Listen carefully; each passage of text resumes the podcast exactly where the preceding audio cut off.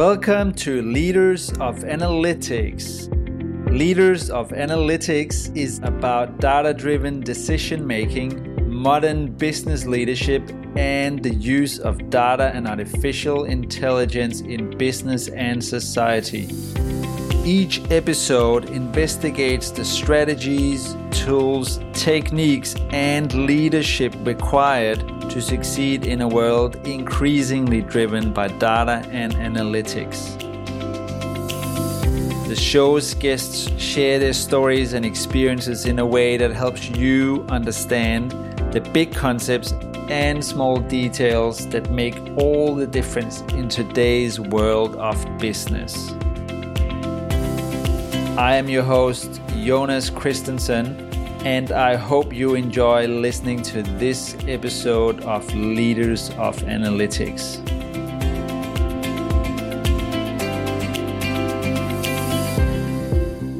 This episode of Leaders of Analytics features Dhiraj Rajaram, the founder of global decision sciences company Mu Sigma. Mu Sigma serves more than 140 of the Fortune 500, and the company's mission is to simplify complex problems through the science of decisions. Dhiraj shares his views on problem solving in business and how Mu Sigma's three core beliefs have been instrumental in the company's success.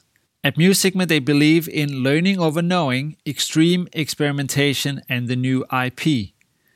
Their data driven decision making approach has helped solve some of the toughest business challenges and set them apart from the competition.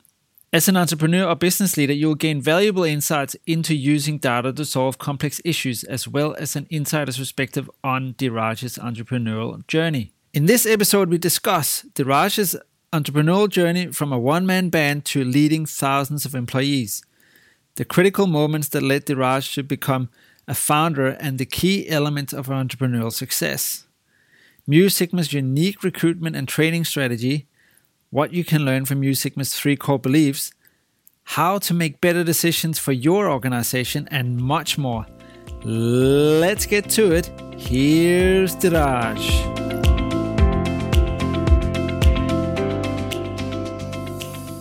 Dhiraj Rajaram, welcome to Leaders of Analytics. I am so excited to have you on the show today. Thank you for having me, Jonas. Yes, this is going to be a very, very interesting conversation because, as I've already introduced the audience to you, you have a very interesting background and also you are uh, someone with, with opinions on lots of things. So I have no doubt that we're going to be uh, exploring lots of topics today in the world of decision sciences and data analytics in general. But let's hear straight from you, Dhiraj. So, in your own words, could you tell us a bit about you, who you are, what you do, and your career background?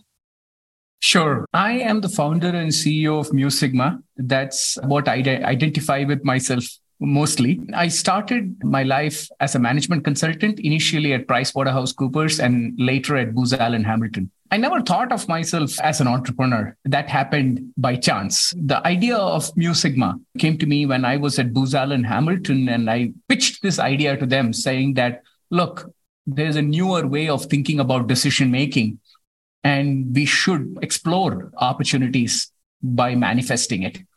And the best thing that happened to me was the idea got rejected. And that allowed me to see if I could build this. Uh, Microsoft became our first customer, and I'm I would always be thankful to them for that.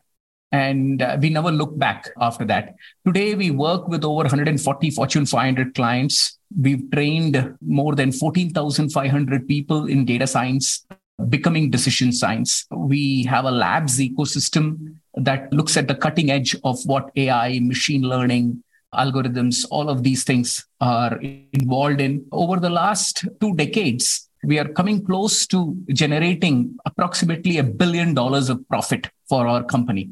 To do that in analytics and decision sciences, you need to make at least about $100 billion of impact for your customers.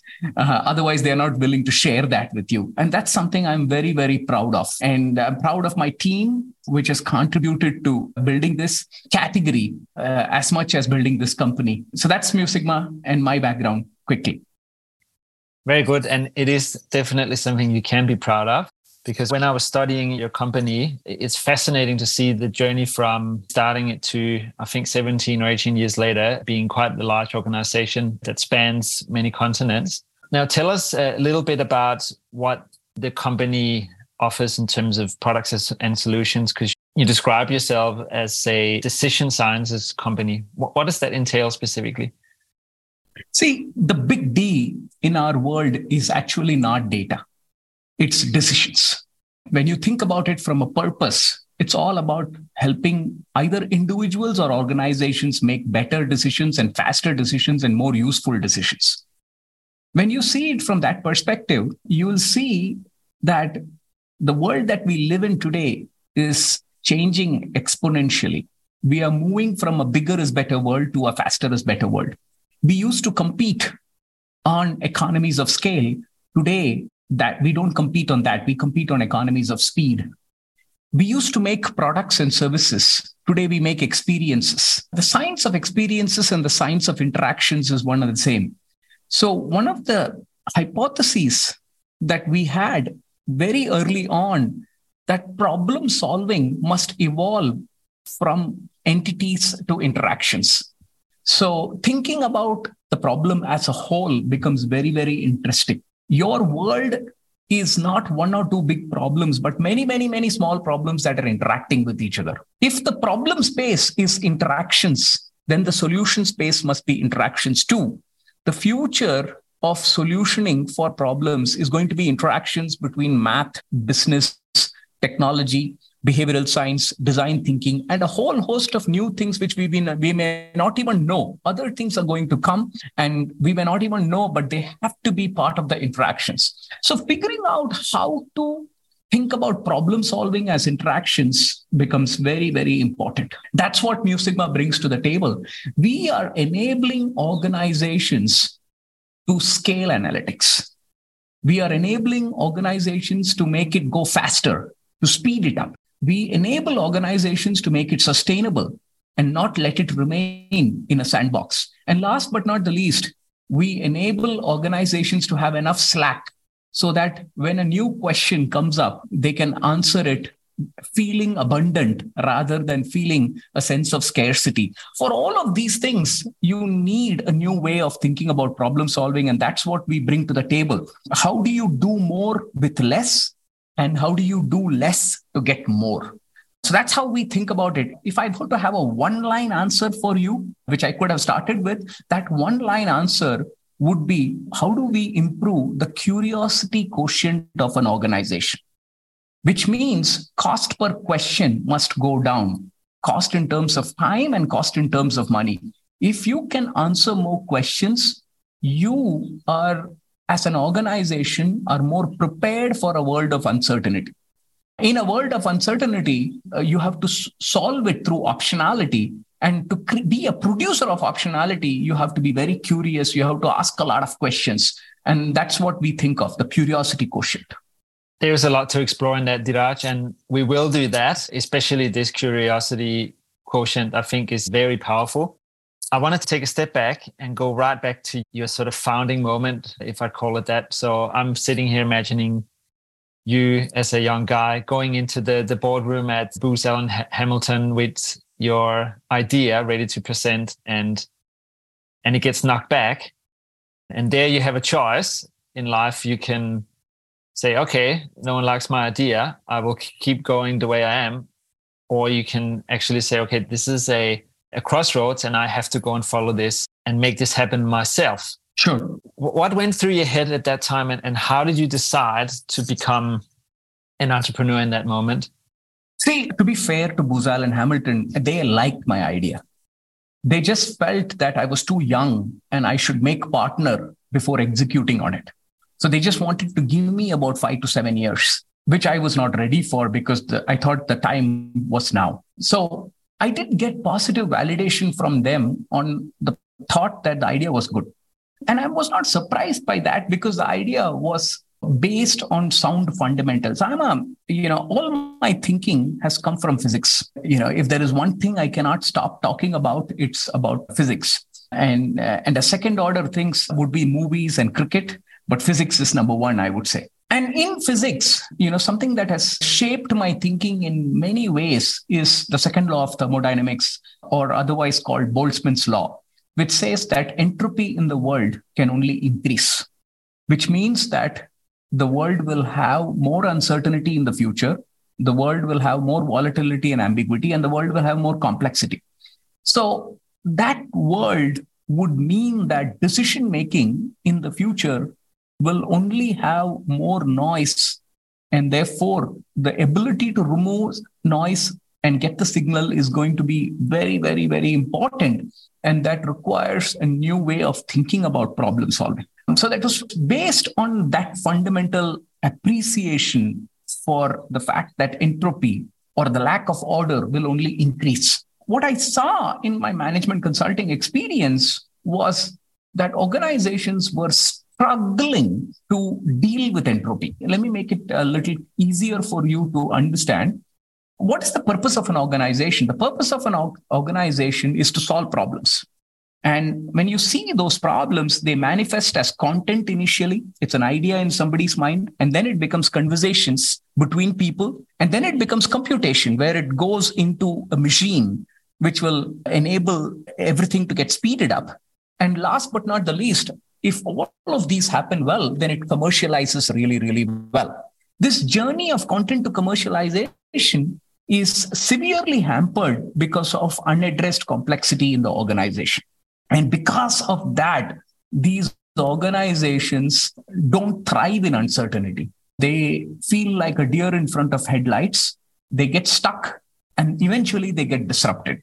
So that thought stayed with me and I felt that large Fortune 500 companies, which are going to create more and more data, are going to need a path towards changing the way they think about problem solving and allow that journey from data to decisions. The way I see it is data to dialogue and dialogue to decisions happen. That was the thinking behind how Mu Sigma got started. So then you have this idea and you say, okay, I'm going to go and, and start up my own company. From then to actually getting customers, because there is no company really without customers, and setting all that up and then growing is quite a journey. How did you convince your customers, your first customers? You, you mentioned that one of your first ones was Microsoft, which is a pretty big ticket to land right off the bat.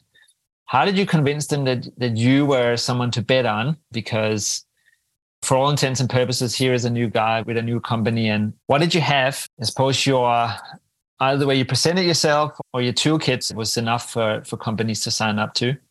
See, people think of companies as either B2B or B2C. I think of it as H2H. It's always human to human. And when you see yourself operating on a human to human level, neither do you feel abundance nor do you feel scarcity. It is eh, all of us are human beings and all of us have an idea, and you have to be authentic about that idea. I would talk about the concept of Mu Sigma continuously with as many people as possible and keep getting feedback on the idea, keep getting feedback on the words I am using, keep getting feedback at an individual level, you are a GPT. You are Jonas.gpt. I am Dhiraj.gpt. And our ability to learn quickly is going to be tested by life. And from that perspective, I was practicing every day. I was a single founder with no employees for about eight months. And at that point of time, it was extremely frustrating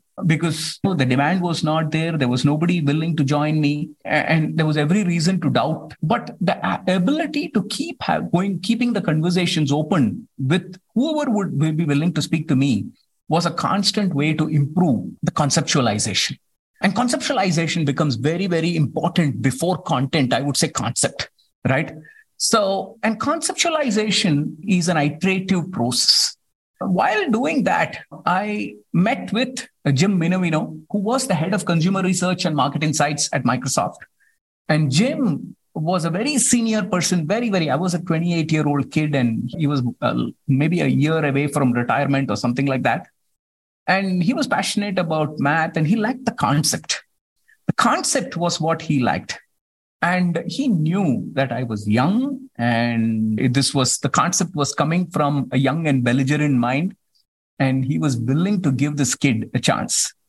And I would, I am indebted to him forever for the fact that he gave me an opportunity to take a pilot and execute that for Microsoft. And we never looked back after that. Mm. Our journey was one where we took in, you know, after Microsoft, we had other customers across 10 different industry verticals slowly come in. And slowly the feedback started improving. The market, the market started recognizing who Mu Sigma was. Investors started seeking us out. We took in about $14 million of primary capital and very recently returned about $900 million to our investors, $45 million to our employees. And that was a that was very satisfying. And we also built the category. Many companies came out of Mu Sigma, where they pretty much took the same model and some of my own employees and built copycats which is not which is the best thank you that they could give me because there is no better you know appreciation for you other than people saying that hey what you're doing makes sense. I will also do it. And today you have i won't quote it actually i, I think i found a number on the internet but how many employees does the company have today approximately? By june we'll be about 4500 employees yeah so that's a fantastic growth rate and it must feel so pleasing having spent that eight months on your own working out what the concept actually is and, and to today. What an amazing journey. Now, Dhiraj, let's, let's dig into the magic that's made all this happen, the stuff that happens at, at Mu Sigma, because you talk about the ability for organizations to make better decisions, faster decisions, and actually feel comfortable in uncertainty, which I think are sort of uh, three very powerful dimensions. And that is something that we can aspire to but reality is uh, this is at least my experience when you walk into businesses it sounds good but no one is really wanting to rattle the trees. No one's really wanting to take big risks because uh, there is uh, organizational risk. There is also personal career risk involved and so on. Tell us about how you actually move these organizations along to change the mindset because it's almost a mindset shift before the, the technology solution. How do you do that? And maybe you could get some examples of how you've been able to, to move organizations along. Sure, sure, sure. So, clarity reduces the cost of taking risk. And unless you have clarity, you cannot take risk. When you have a very complex situation in a large company, it obfuscates the details. And as it does that, it introduces fear into the organization and all the organisms inside the organization. I actually believe that even the organization is an organism and it experiences that fear. And fear is all the negative things that could happen to one in the future. And hope is all the positive things that could happen to one in the future. But how do you convert fear into hope? Mathematically speaking, you have to have a modulus operator for create converting fear into hope. And that modulus operator, modulating your fear, in other words, comes through a mind space, a mindset, which orients yourself towards learning more than knowing. And if that's your why, learning over knowing, your what has to orient itself towards experimentation over experts. And your how is happens by not keeping secrets the new ip is not intellectual property but actually interaction property all these three things learning over knowing extreme experimentation and interaction property orients the organization to a mind space of abundance and not a mind space of scarcity. But to do this, it's not just, you can't just say it and they will take it. You have to show it to them. You have to create processes for that. You have to create platforms that enable that. So that's what we did. We went about building talent with this mindset. We went about hiring very, very young people in India and putting them through a very rigorous interview process to get people with the right mindset. It was not about literally about their grades or about how smart were they were, but orienting it towards one thing and one thing only. Can they learn? Do they have an intention to learn? That became very, very important. And once they had that, right, we put them through a training ecosystem Sigma operates as a university in a world where many businesses, many universities have become businesses. We are a business that runs as a university, right? So the I heard somewhere that the opposite of diversity is university. So the, the thinking is a good university needs actually diversity, right? It needs diversity in thought and needs diversity in actions. It needs diversity in all its inputs. It needs diversity in all its outputs and it needs diversity in all its outcomes.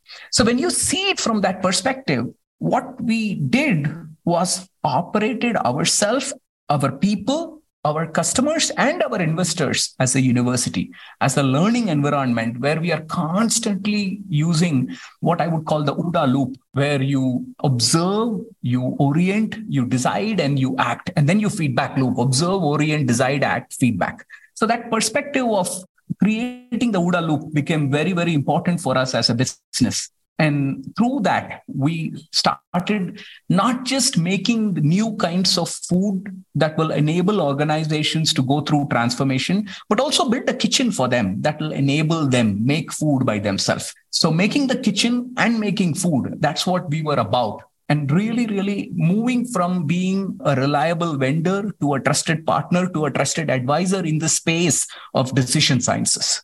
So, if I paraphrase what you're saying, really the core of it, you have built the company by training a whole bunch of people who are have the right uh, predisposition to be trained in in your specific model to basically adhere to this way of thinking and then they go and and implement that across uh, organizations. And that's that's it.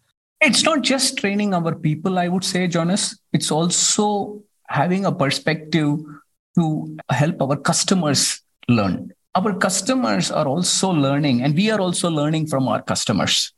So, true, true learning happens when all stakeholders are learning from each other.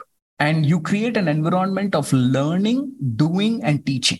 So, learning by doing, doing and teaching, teaching by learning, you know all three all these three things are constantly interacting with each other. So our customer environment our Mu Sigma internally Mu Sigma's employees uh, all three all of the stakeholders maybe even our investors are were learning. Everybody was learning and we were authentic and open about our ignorance and comfortable in the discovery of ignorance and the journey of the discovery of ignorance. And that authenticity allowed us to build something which is very, very valuable. Yeah. So you're you're not the firm that, that goes in and says, let us come and help you. We know the answer. We'll come instead and help you find the answer. We don't know it, but we know how to find it with you, which is a beautiful subtlety.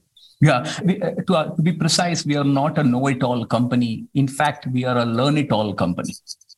So we believing in learning it all, and that's how we think about Mu Sigma. Yeah, so you have what I'd say products and you have services. So you have software solutions that come with the package, and then you also have your people that go and teach the, the, the oh, I almost call it the gospel of the company or the way to think about making decisions. How do these things go hand in hand?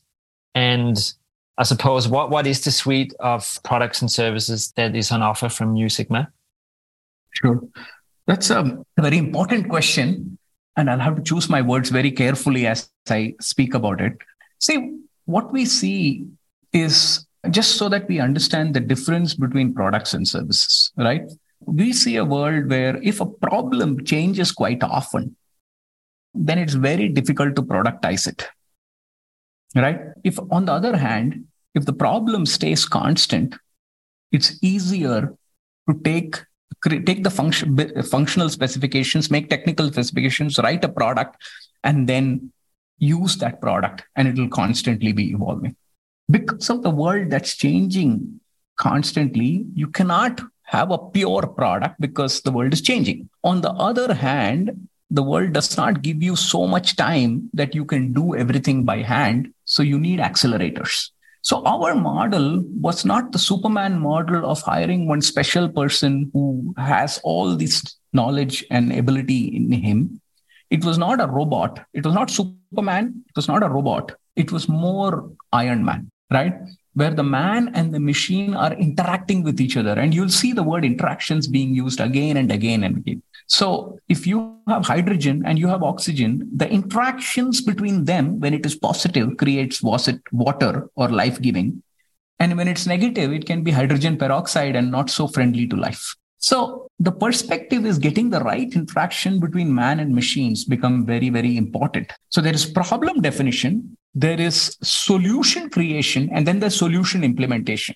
What we see is that the problem definition space has to have design thinking and empathy creation, and that orients itself very well for services. The solution creation phase needs accelerators and needs software. And that's where the software comes in handy, really, really. And then the solution implementation again requires a services perspective because you are landing it in a world which it's which is foreign to the solution. If the solution feels comfortable in a problem space, it is not even needed. You have to enter a foreign land. You have to be an immigrant. The solution is an immigrant that enters uh, the nation of problem spaces right? And having a having a good ecosystem that welcomes these solution immigrants into the problem spaces becomes very very important and that also needs to be service so you have service software service. So it's a service as a software as a service as a software as a service as a software ecosystem. I call it the sa sa sa sa model but not software as a service. In this case, service comes first and then software and then services and then software. It's a constant feedback loop between these two things that manifests itself. So that's how we think about it. And that's what we implemented. And while we implemented this, we not only built solutions for our customers. We think of it as new kinds of food, but we also built a new kind of kitchen for them so that it becomes sustainable for them in the future. So having the approach of the kitchen and the food coming together and interacting with each other on a constant basis becomes very, very important. Yeah, fascinating. I'm sitting here as you as you talk, uh, reflecting back on your three core beliefs. I'll quote them again, just so we have them there, which is learning over knowing, extreme experimentation, and what you called the new IP. So the extreme experimentation over experts. It is important to state the other side of an idea just for ex- more clarity. And the new IP already has the perspective of the fact that there is an old IP, interaction property over intellectual property. So the, the aspect of learning via negative is very, very important for clarity. Yeah, absolutely. And when I hear this, Dhiraj, I'm thinking that you have a challenge that most listeners would also have, which is they would like to do more experimentation in their organizations. They'd like to challenge the status quo, which is really what data scientists need to do to actually change the way that things work now. Because the ruling paradigm is not necessarily what we're describing here, which is a world of uh, increasing entropy and all this stuff, but a, a, world where people would like things to be the way they are and stay stable. Yet you're coming in to say you actually have to experiment, you have to sort of test the limits of your organization in a controlled way, nevertheless, but you have to do that. That's a challenge that most listeners uh, to this show would actually also have, myself included. When you meet that resistance at the senior decision making level, how do you break through that? What is your formulas for success in organizations in that regard? I think most senior leaders today in large Fortune 500 companies realize that it is inevitable that their world is changing really, really fast. They wouldn't have any role to play in the organization if their worlds were not changing. So I think that's not lost on them. They, they're very good at it. And so what we see is many of these large organizations want to do it, but they are uh, they are a deer in front the organization as a whole is a deer in front of headlights because of fear right? The name uh, mu and sigma comes from the fact that to make a good decision you need to know the answer and you need to know how confident you are about the answer. The answer comes from mu or expectation and sigma gives you the confidence level around what your answer could be. That's a first order, first level thinking about the name. But when you see the second order, second level thinking about the name, if you notice the past, we always, human beings have craved for uncertainty certainty because it gives us comfort, right? And the word mu stands for the average based on what the past is. And that is the expectation. And anything around that gives us comfort because that's the past and we are following the past. And therefore, there is less discomfort, which is natural. Now, therefore, all uh, the game of industrializing execution was all about mu shunning sigma, right? where the factory model or the software development lifecycle, all of this was about being predictable and not having any disappointment and surprises. Right? That's how you thought about it. That's why it was mu shunning sigma. But now we are entering a new world which is changing so fast that you have to be constantly exploring. You are not driving on a straight road where you can put yourself on cruise control and you can ride the car without having your hand on the wheel, but your hand is constantly on the wheel, the accelerator, and the brake, and you're turning up and down and sideways, which means that you are the amount of time you're spending on exploration relative to execution is significant now. And it's only going to increase. So you have to industrialize your exploration process your exploration platforms, your explore people, your people who explore. So that industrialization would mean that you would need a mu seeking sigma. You have to be a sigmaxer. You have to orient yourself to a world where you're not afraid of sigma, but you love sigma that perspective for the organizations to have that perspective it's not just a skill set or a tool set but it's also a mindset. So what we do is first thing we do is make the ease of concept discovery through articulation through words through examples through uh, you know other people doing it in front of organ- uh, senior leaders. Once they buy into it they are like saying hey this is fantastic. I i wish my organization was like this. And, and at that point of time, we go with middle management and help them through workshops and tools and processes give them en- enough confidence. One of our two of, we have two tools that we bring to the table in our software. The one is called the enablers of confidence. The other is called the art of problem solving. The enablers of confidence allows the middle management to feel confident enough to make the move the art of problem solving is for the discovery of ignorance.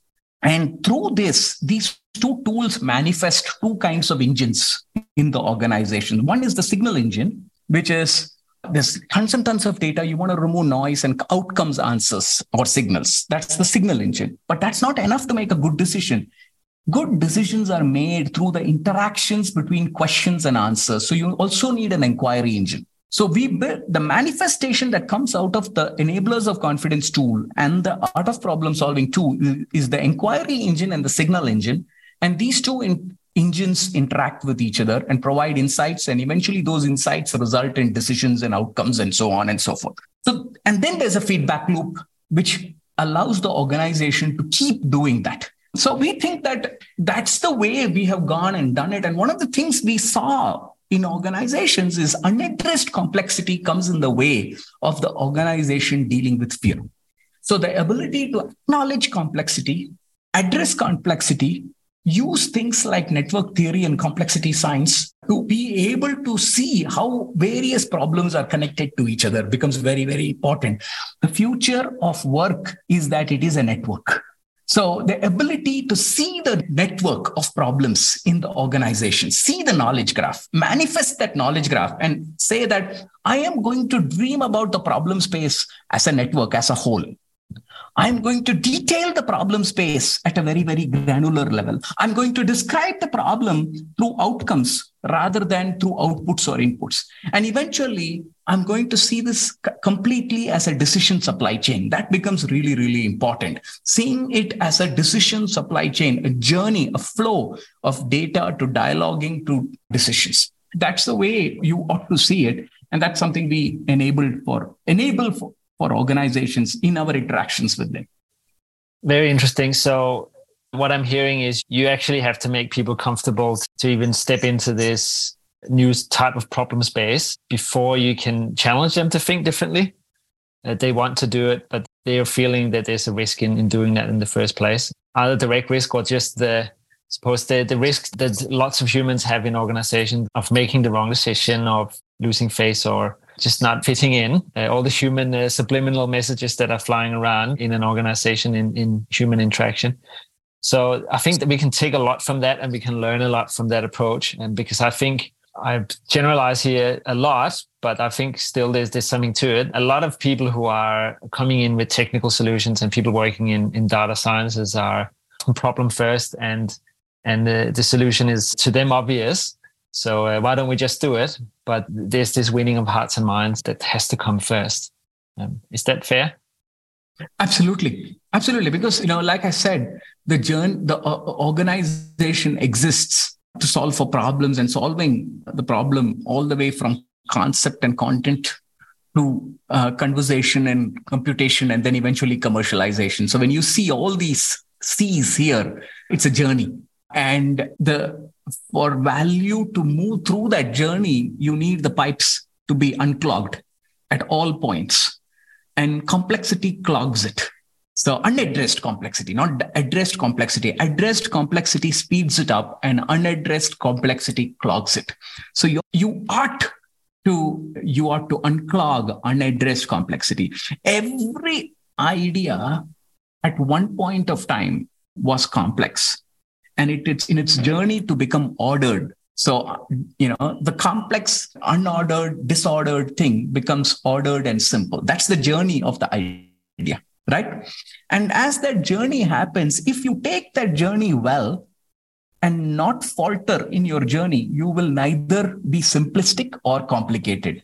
So when you start faltering on accepting complexity, you will either become simplistic in your thinking, where you'll come up with a solution that makes you look good, even though it doesn't have any meaning with the problem. Like everything is AI today. There's a buzzword around that. You just use the word AI and you'll see some people think they can get away with it.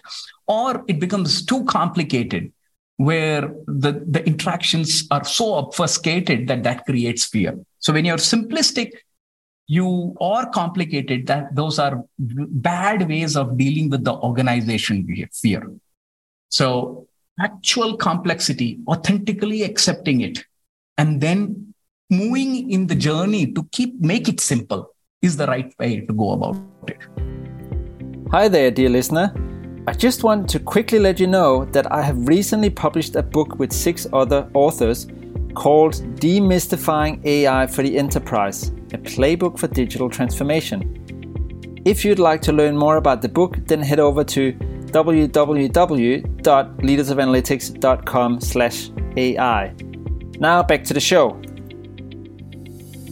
So, Dhiraj, I'm, I'm interested if you could give us a concrete example of how you've done this to sort of show us the, the art of the possible. You can de identify the client by all means, but I'm interested in an example of where an organization started out perhaps a bit a little bit locked up in its uh, decision making ability to actually having this transformation and then changing and actually what came out the other end. Sure sure. So, so let me tell you a story right? I mean uh, uh, this is a large home improvement retailer very well run organization recognize the fact that they have to be doing better and working with the contractor or professional ecosystem in their market and as they saw this. There was a top down perspective, uh, a top down slogan created called Own the Pro. We got to win among the pros or the contractors. And as they were going about their journey, they saw we were working with them and they saw the problem space as a network. And when they manifested the problem space as a network, as many, many small problems, and seeing which problems are working with which problems, and how do we work to have a more of a market share among those contractors or professionals, we quickly realized that these contractors or professionals should not be thought of as another customer segment, but actually a distribution channel for ending to end consumers. And these contractors, they have a lot to offer the organization in learnings, but the organization has so much power and size uh, relative to the small contractor that that interaction is not a peer-to-peer interaction. So because of which the pros we are not learning from the pros but we are actually telling the pros what to do and that perspective was there. So once the problem space was seen as a network what, what emerged out of that was that, hey, maybe it's not just about communicating downward to the pros, but also learning from the pros and own the, and these small business owners for the pros have to be more professionalized to make them come to a way, come to a level where it's peer to peer with the organization. So own the pro became pro the own, which is professionalize the owner. And now we had to learn about the whole engagement model. We had to change the engagement model, how we would engage with them in the store. So we had to create new areas for the pros to interact with each other. We used things like video analytics to see how the pros were moving about relative to other customers and so on and so forth. So a combination of data that existed in the organizations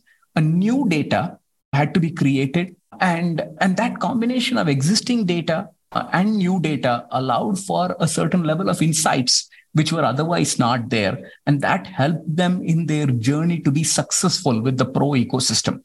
So this if you notice some things here was that the initial problem that they came up with is what's not the final problem that they solved. And what came in between the initial problem and the final problem was reframing through complexity science, through seeing the problem space as a network, through seeing the existing knowledge as a graph. The graph on existing knowledge allows for new learning. A graph transforms existing knowledge into a new learning. So when you have a two dimensional graph, it's all there. The data is all there. But just by putting it in two graphs, out emerges a learning. That's the same thing that is happening here. Dimensionalizing the problem space the knowledge ecosystem allows for new learnings, emerges, emergent characteristics come out of addressed complexity. And that emergent characteristic is something that you want. Innovation is nothing but an emergent characteristic in the organization. And that helped us.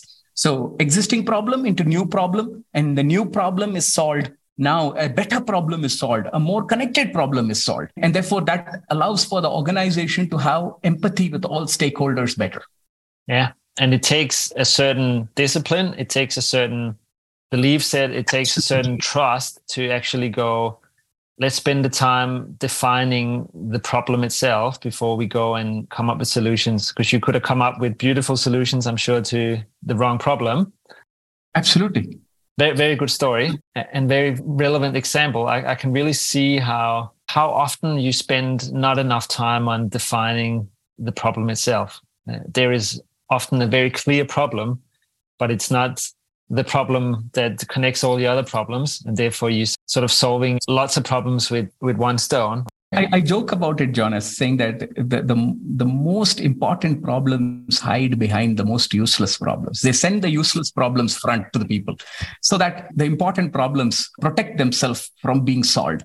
So it's a survival of the fittest for the problems, right? A problem wants to exist and it doesn't want to die.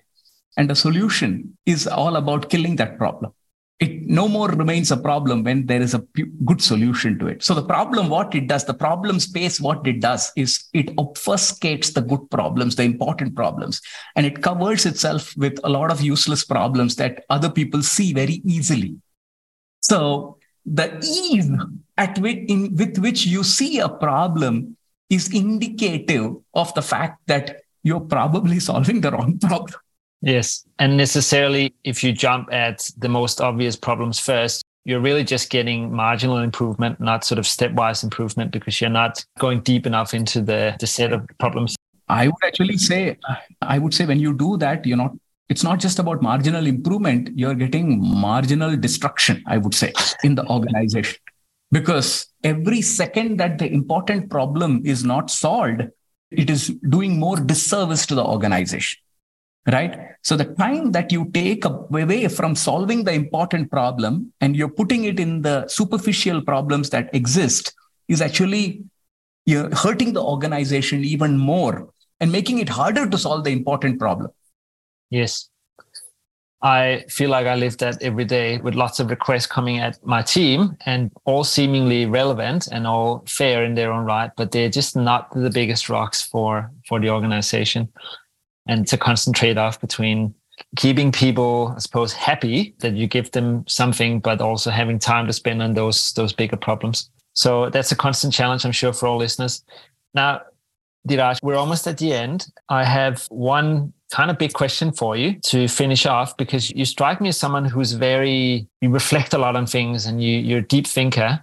What's something that you used to believe to be true maybe five, ten years ago that you have you've really changed your mind on uh, recently? Uh, many things, many, many things. It's a, that's a very long list.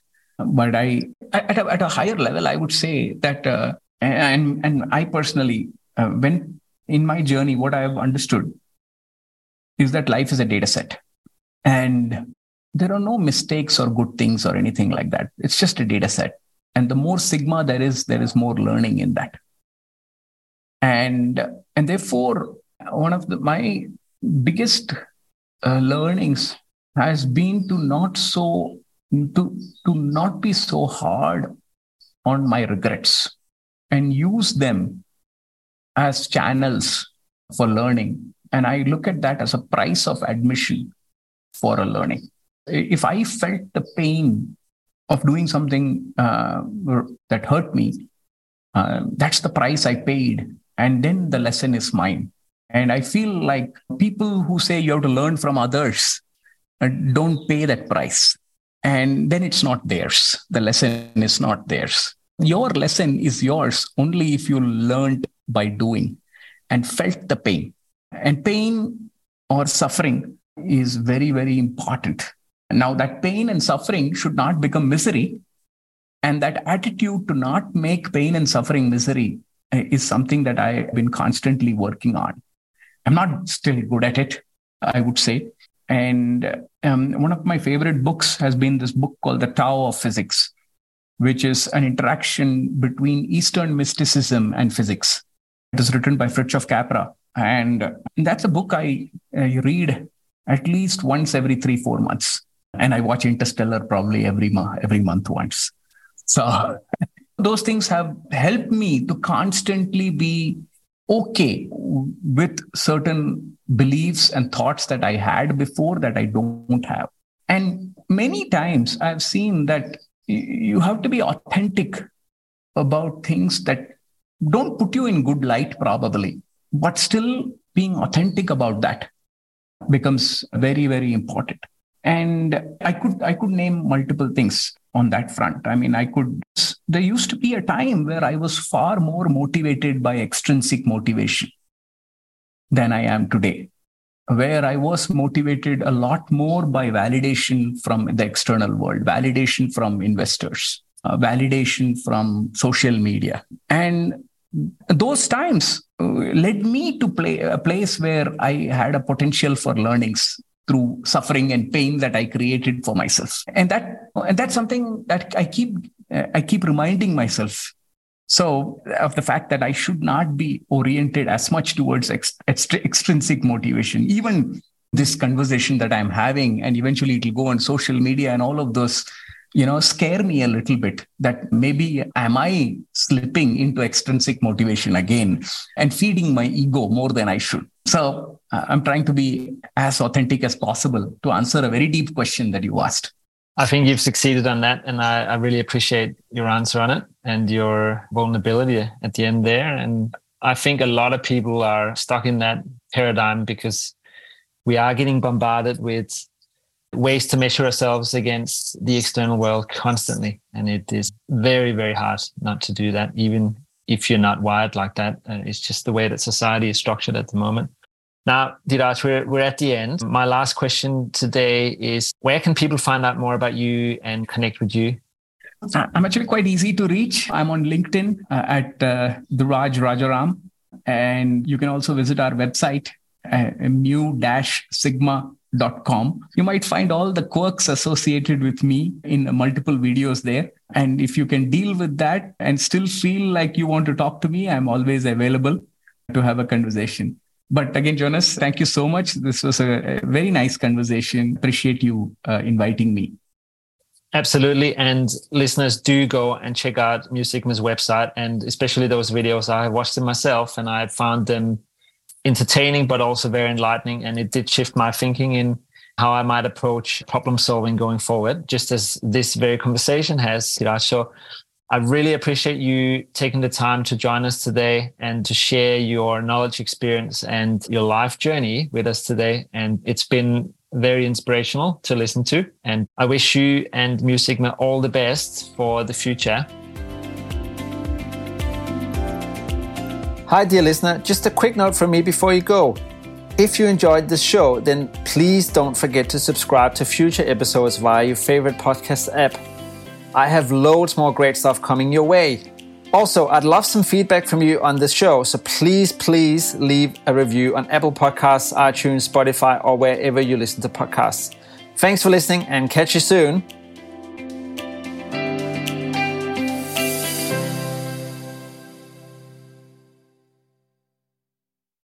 So we've got a number one deluxe meal. Is there anything else I can get you? Yeah, I'd also like a good night's sleep. Excuse me, sir? You know, the I didn't struggle all night with my uncomfortable CPAP mask, or something like the my wife didn't kick me out to sleep on the couch because of my constant tossing and turning. Sir, we don't have anything like that here. I think what you're looking for is Inspire. It's an implant that works inside your body to treat sleep apnea without a CPAP. That way you can breathe normally and rest more soundly. Come on! He sounds angry. Inspire is the only FDA approved sleep apnea treatment of its kind. It's helping tens of thousands of people finally get restful sleep. To learn more, visit inspiresleep.com. That's inspiresleep.com. Inspire Sleep Apnea Innovation. Inspire is not for everyone. Talk to your doctor to see if it's right for you and review important safety information at inspiresleep.com.